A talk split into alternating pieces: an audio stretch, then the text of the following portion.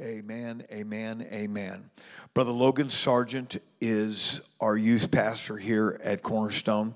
You know, we've been blessed. We've had a lot of really, really good, dedicated, consecrated youth leaders, youth pastors, and I'm very thankful as the pastor uh, for the consecration and dedication that brother and sister Logan Sargent bring to the table.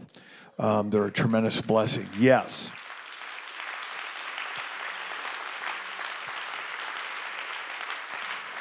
Amen. And right now, without any further delay, let's put our hands together one more time. Brother Sargent, come. Preach to us in Jesus' name. Love you. Love you. Oh, come on, let's magnify him. Let's worship him. Lord, I worship you. I praise you. You're a mighty God. I can still worship you on a Tuesday night, God.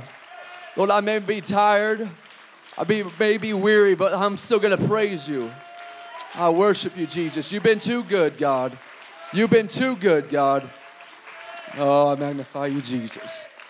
I magnify you, Jesus.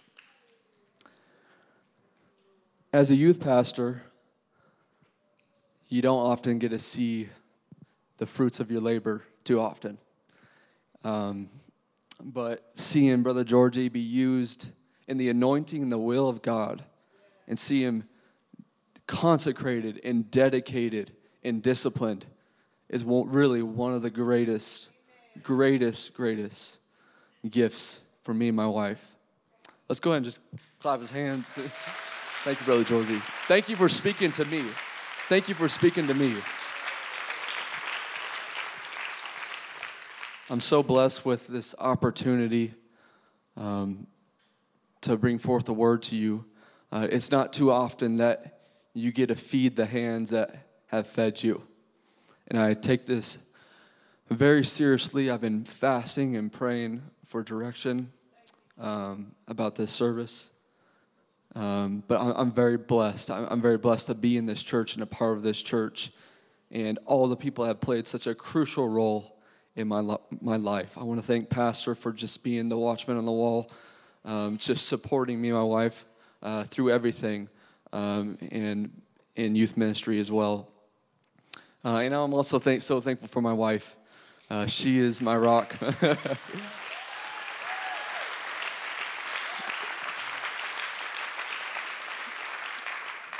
she is so anointed, and I'm so excited to see what God's going to do in her life. Uh, if I completely flop, I'm just going to throw the mic to her and she'll wrap it up for me. Thank you, Jesus. if you have your Bibles, Joshua chapter 5, verse 10. Joshua chapter 5, verse 10. And I want to preface this. I really believe that God has given me a word for the hour that we are in today. And I, I believe that He's given me a word for the church, but I'm going to preach to myself tonight. I'm going to preach myself tonight. Joshua chapter 5, verse 10. If you have it, says this And the children of Israel encamped in Gilgal and kept the Passover on the 14th day of the month, at even in the plains of Jericho. And they did eat of the old corn or the old bread of the land on the morrow after the Passover, unleavened cakes and parched corn in the self same day. And the manna ceased on the morrow after they had eaten of the old corn of the land. Neither had the children of Israel manna any more, but they did eat of the fruit of the land of Canaan that year. And I want to preach to you tonight. Um, I really wrestled with a title I really didn't have one until I came here. But I want to preach to you tonight about I'm changing my appetite. I'm changing my appetite. Let's go ahead and just magnify him one more time. Lord, I worship you and I praise you. Lord, I pray that you change me tonight. Lord, I pray you speak to your people, that you empower my mind, God, that you speak into my mind, you take over control over my tongue, Lord. I pray that you speak a word, a life into your people today. We worship you. We praise you. We give you all the glory and all the honor. In the name of Jesus, amen. Amen.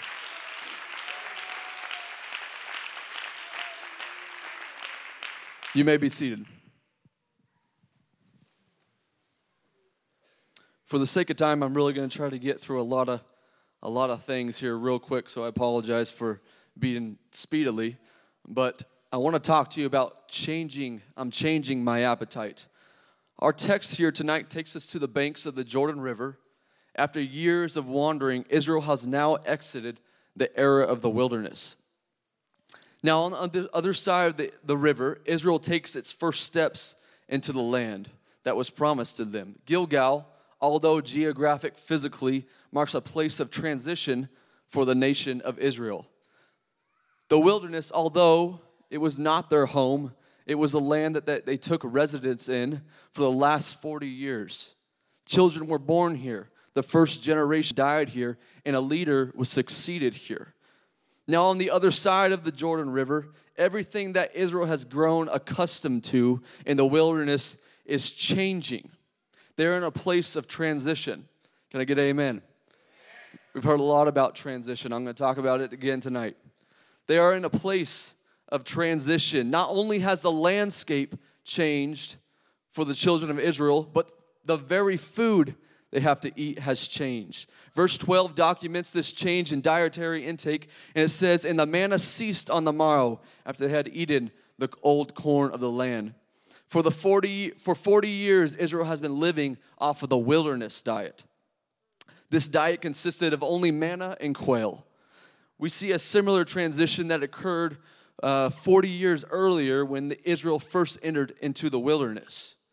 Exodus 16 says this, and the whole congregation of the children of Israel murmured against Moses and Aaron in the wilderness. And the children of Israel said unto them, Would to God we had died by the hand of the Lord in the land of Egypt, when we sat by the flesh pots, and when we did eat of the bread to the full. For ye have brought us forth into this wilderness to kill this whole assembly with hunger. In this text, Israel has now run out of their provisions that they brought from Egypt. As their food began, supply began to dwindle, hunger impacted the people. The Bible doesn't say how long they went without food, but this hunger is displayed as so intense that driven by their appetite, the children of Israel concluded they were better off in captivity. Hunger had not only clouded Israel's judgment so much that life in Egypt, life as a slave, life in captivity began to look more glorious than life in the wilderness. But God responds to the people complaints. Verse 4 says this Then said Lord unto Moses, Behold, I will rain bread from heaven for you, and the people shall go out and gather a certain rate every day, that I may prove them whether they will walk in my law or no. See what verse 4 here is describing is describing is God's provision of manna.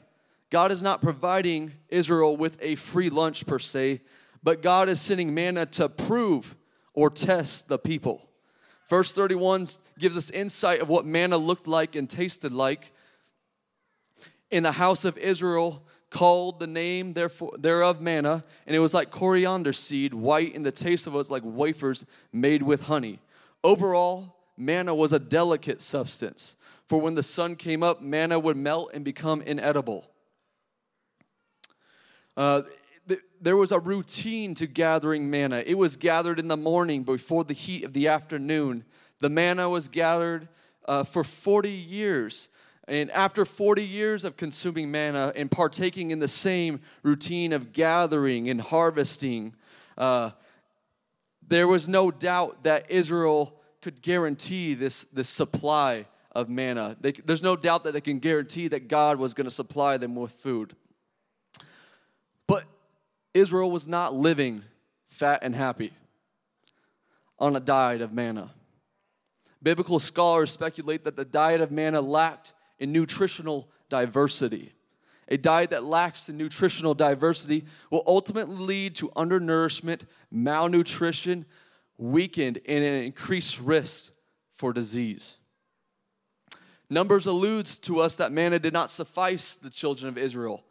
Numbers 11 chapter 11, verse 5 through 6. We remember, says this, we remember the fish which we did eat in Egypt freely, the cucumbers and the melons and the leeks and the onions and the garlic.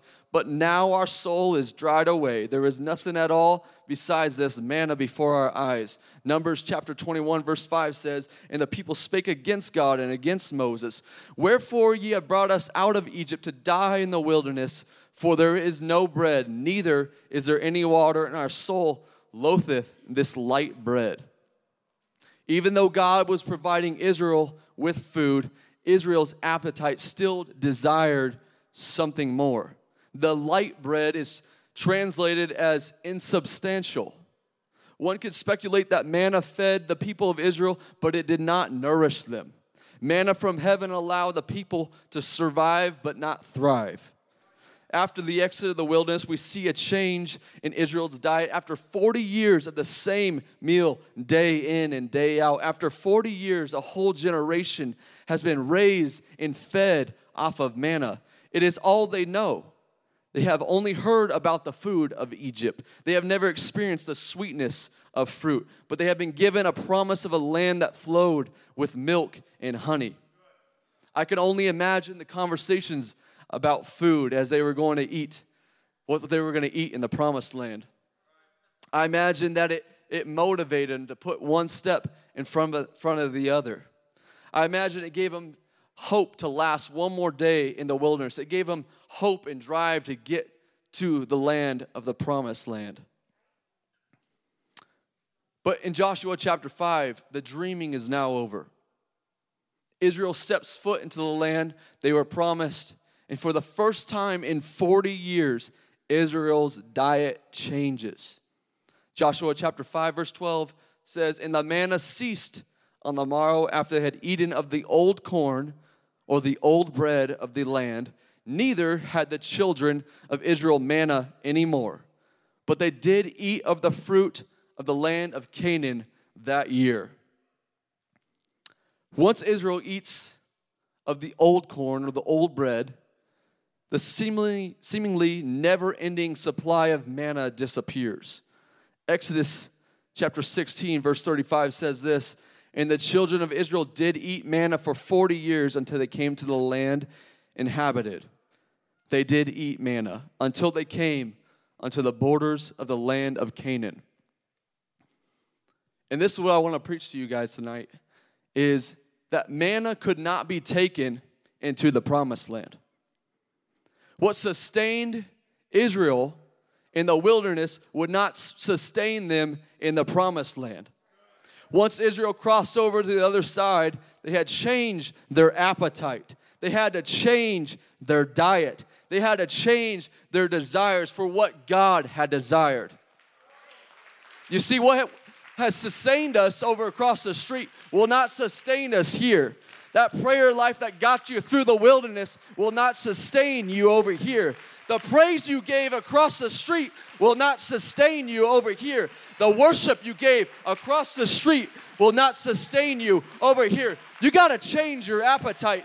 God demands growth. God demands in an increase in consecration. God demands an increase in my prayers, an increase in my worship, an increase in my praise, an increase in my giving, an increase in my time, an increase in my ministry.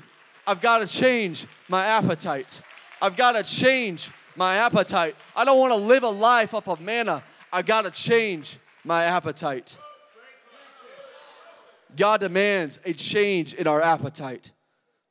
I want to tell you the reason why you have felt resistance in your prayer life when we cross the street is that we cannot live off of manna over here.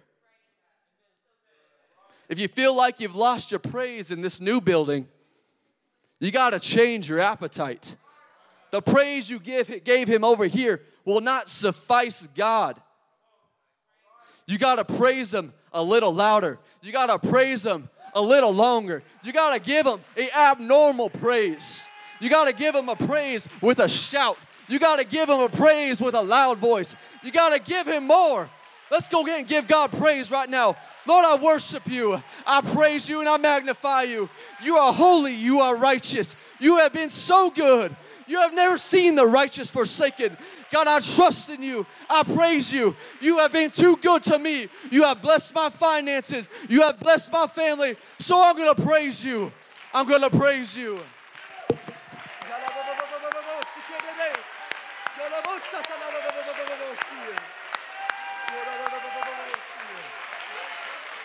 Thank you, Jesus. Thank you, Jesus.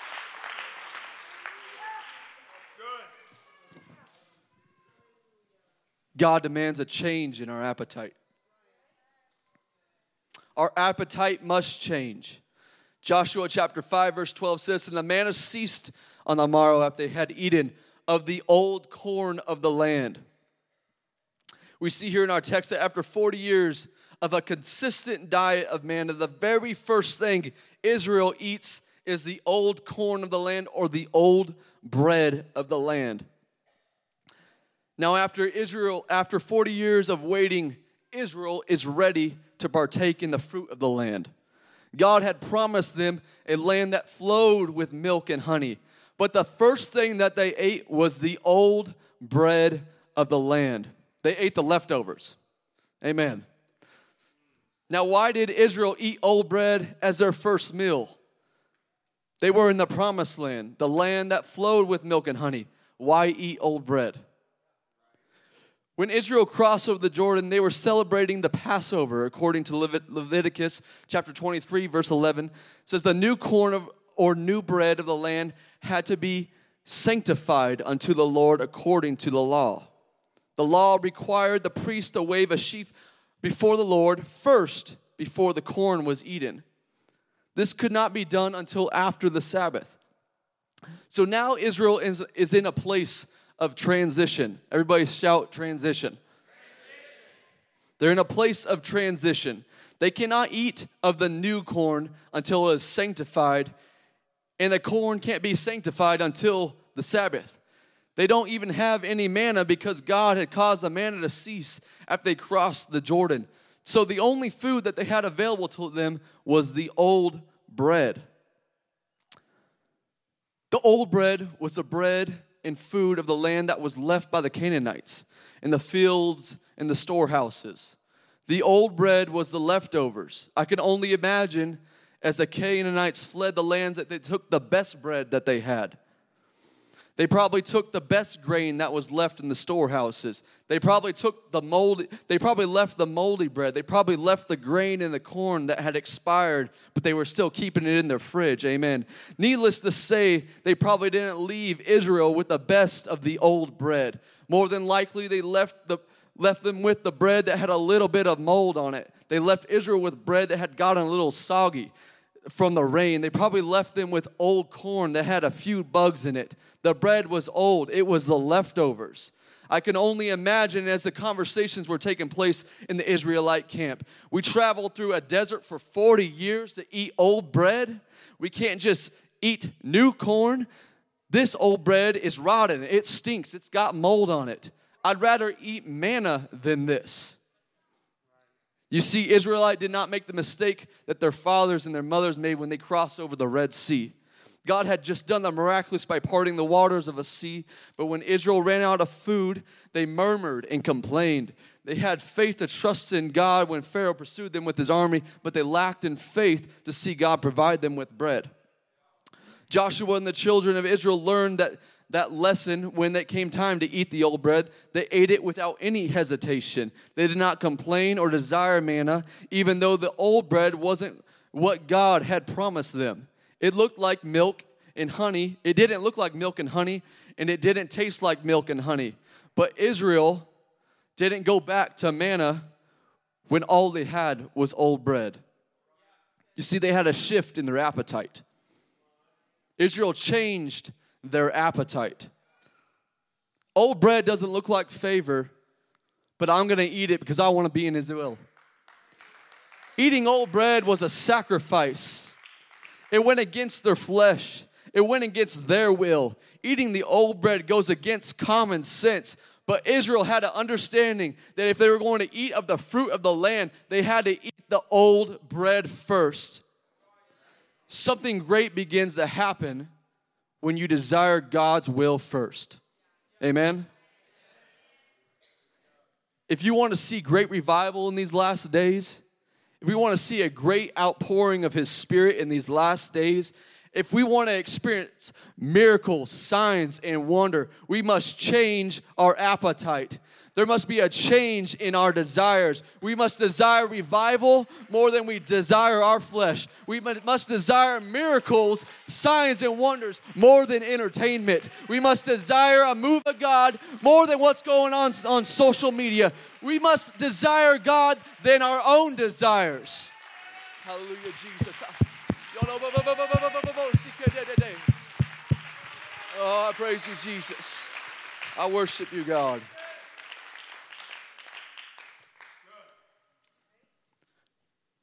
How do you harvest old bread? You see, old bread has to be sought out. Manna was easy and access- accessible for Israel, but the old bread had to be sought out. Me just being a, a learner by just pictures, and that's how I learn. I can only imagine. I just I imagine this scripture of them searching out the land of Canaan for old bread, searching in the storehouses, searching through the fields. And this is what harvesting old bread looks like. Lord, this doesn't make sense. Oh, I traveled all this way, but I want to do your will. Lord, I'm seeking you out. I'm on my hands and knees and I'm, I'm sifting through the spoils of harvest and I'm trying to find your will. Harvesting old bread is spent on your knees. Harvesting old bread is spent in a prayer room. Doing the will of God is spent on your knees. When it doesn't make sense, you got to stay on your knees.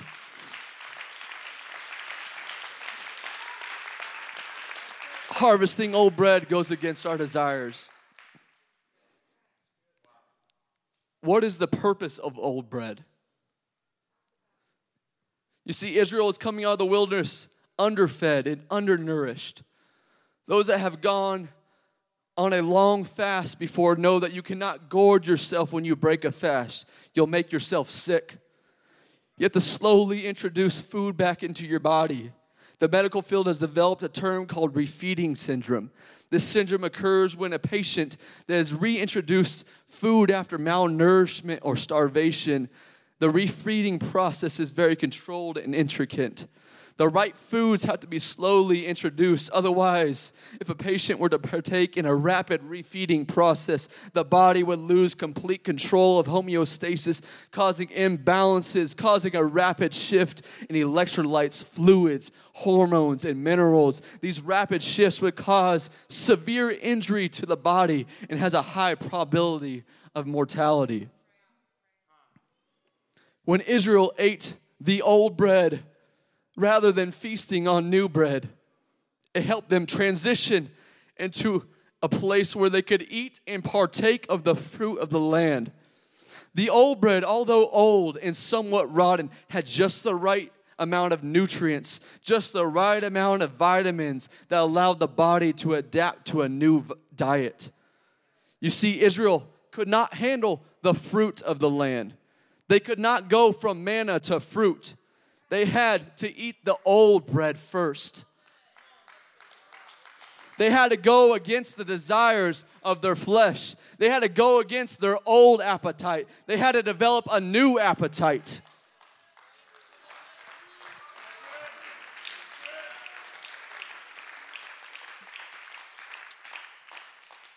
I apologize, I'm trying to get through this. As Israel began to eat the old bread, something began to change within them. With each bite of the bread, vitamins that they had been lacking started to replenish. With each bite, essential nutrients that had been depleted began to be restored. You see, more prayer doesn't hurt you, it doesn't hinder you, it heals you. More prayer doesn't hurt you, it nourishes you. More church doesn't weigh you down, it brings you up. All church prayer is not a burden, it's a blessing. Fasting doesn't weaken you, it feeds you. Putting God first in everything is not a pain, it's a privilege. It's a privilege. T.W. Barnes said, I rather pray than eat. That's a change in appetite. That's a change in appetite. Lord, I wanted my appetite to change. Oh, I love you, Jesus. I praise you.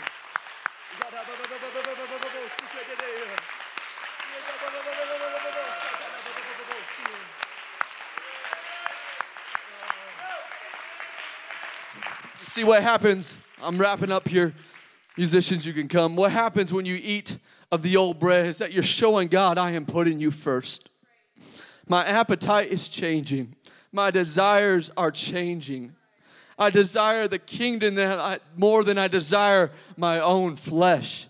If you have to come here, if you have come here weary and beat down and tired and just worn out from the wilderness, there's hope here tonight if you're just worn out from the building program, worn out from your ministry, worn out from working two jobs and still showing up on Tuesday night, you don't know how you're going to get the strength to make it another day, let alone another revival, let uh, alone another prayer meeting. You don't know how you're going to give God more when you feel like you've got gave God it your all. Pick up the old bread. Change your appetite. Pick up the old bread and God's gonna give you strength to lay down your walking stick that you relied on in the wilderness. God's gonna give you strength to lay down your staff and pick up a sword and take dominion over the land. You gotta pick up the old bread. Once you make up your mind, I'm changing my appetite, I'm shifting my desires, I'm going to be kingdom minded. God is going to give you strength to be the prayer warrior you never dreamed of. God is going to give you strength to fast longer than you have ever fasted. God is going to give you strength to pray longer than you ever have. God is going to give you and use you to build His church. God is going to give you power and authority to be a soul winner. God is going to strengthen you and reach the world in these last days. But we got to change our appetite. We got to change our appetite. How many want to see miracles, signs, and wonders? I do. I do. I'm, I'm infatuated with old time Pentecost. I am. Me and my wife have been listening to these teaching series by uh, Brother Billy Cole. And I'm infatuated with their attitude I'm infatuated with their spirit. I read these books, and anytime I could find a book on old time Pentecost, it just it intrigues me. I I, I want to see and experience what they experience. I want I want to know and and live in the level of faith and dedication and commitment that they did. I want to see the miracles, signs, and wonders we were promised. I want to see a great outpouring of it, the Holy Ghost I want to see more than 10 people get the Holy Ghost in one service. I want to see 20, 30, 40, 50. I believe it. I want to experience it. This generation needs it. We need it. I want to experience it. All this kind of sparked. I had a conversation with my wife, and she had met with a elder in this church, and they got for coffee and they started talking about old time Pentecost. And the elder in the church made a statement How many miracles have you seen? How many people have you seen that have been freed from demonic possession? How many? And my wife responded, just, I, I haven't. I haven't. See, I want to see miracles, signs, and wonders. I want to experience that great outpouring of His Spirit. I want to see people come down to this altar and be healed of blind eyes and, and get out of wheelchairs. I want to see people free from, I want to see devils cast out. I want to experience the power and authority that old time Pentecost had.